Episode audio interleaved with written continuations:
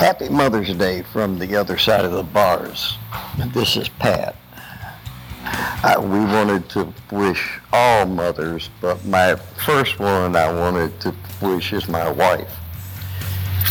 She has a son that's grown, so I just wanted to wish her a happy Mother's Day personally. And also we wanted to wish the first responders, mothers, happy Mother's Day.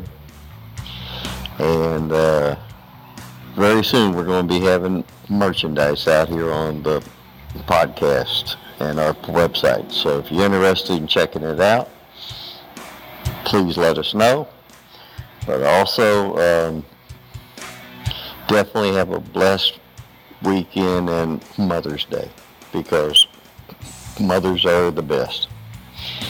And I also wanted to say happy Mother's Day to my stepmother, and then also my spiritual mother. And God bless all the mothers in the world.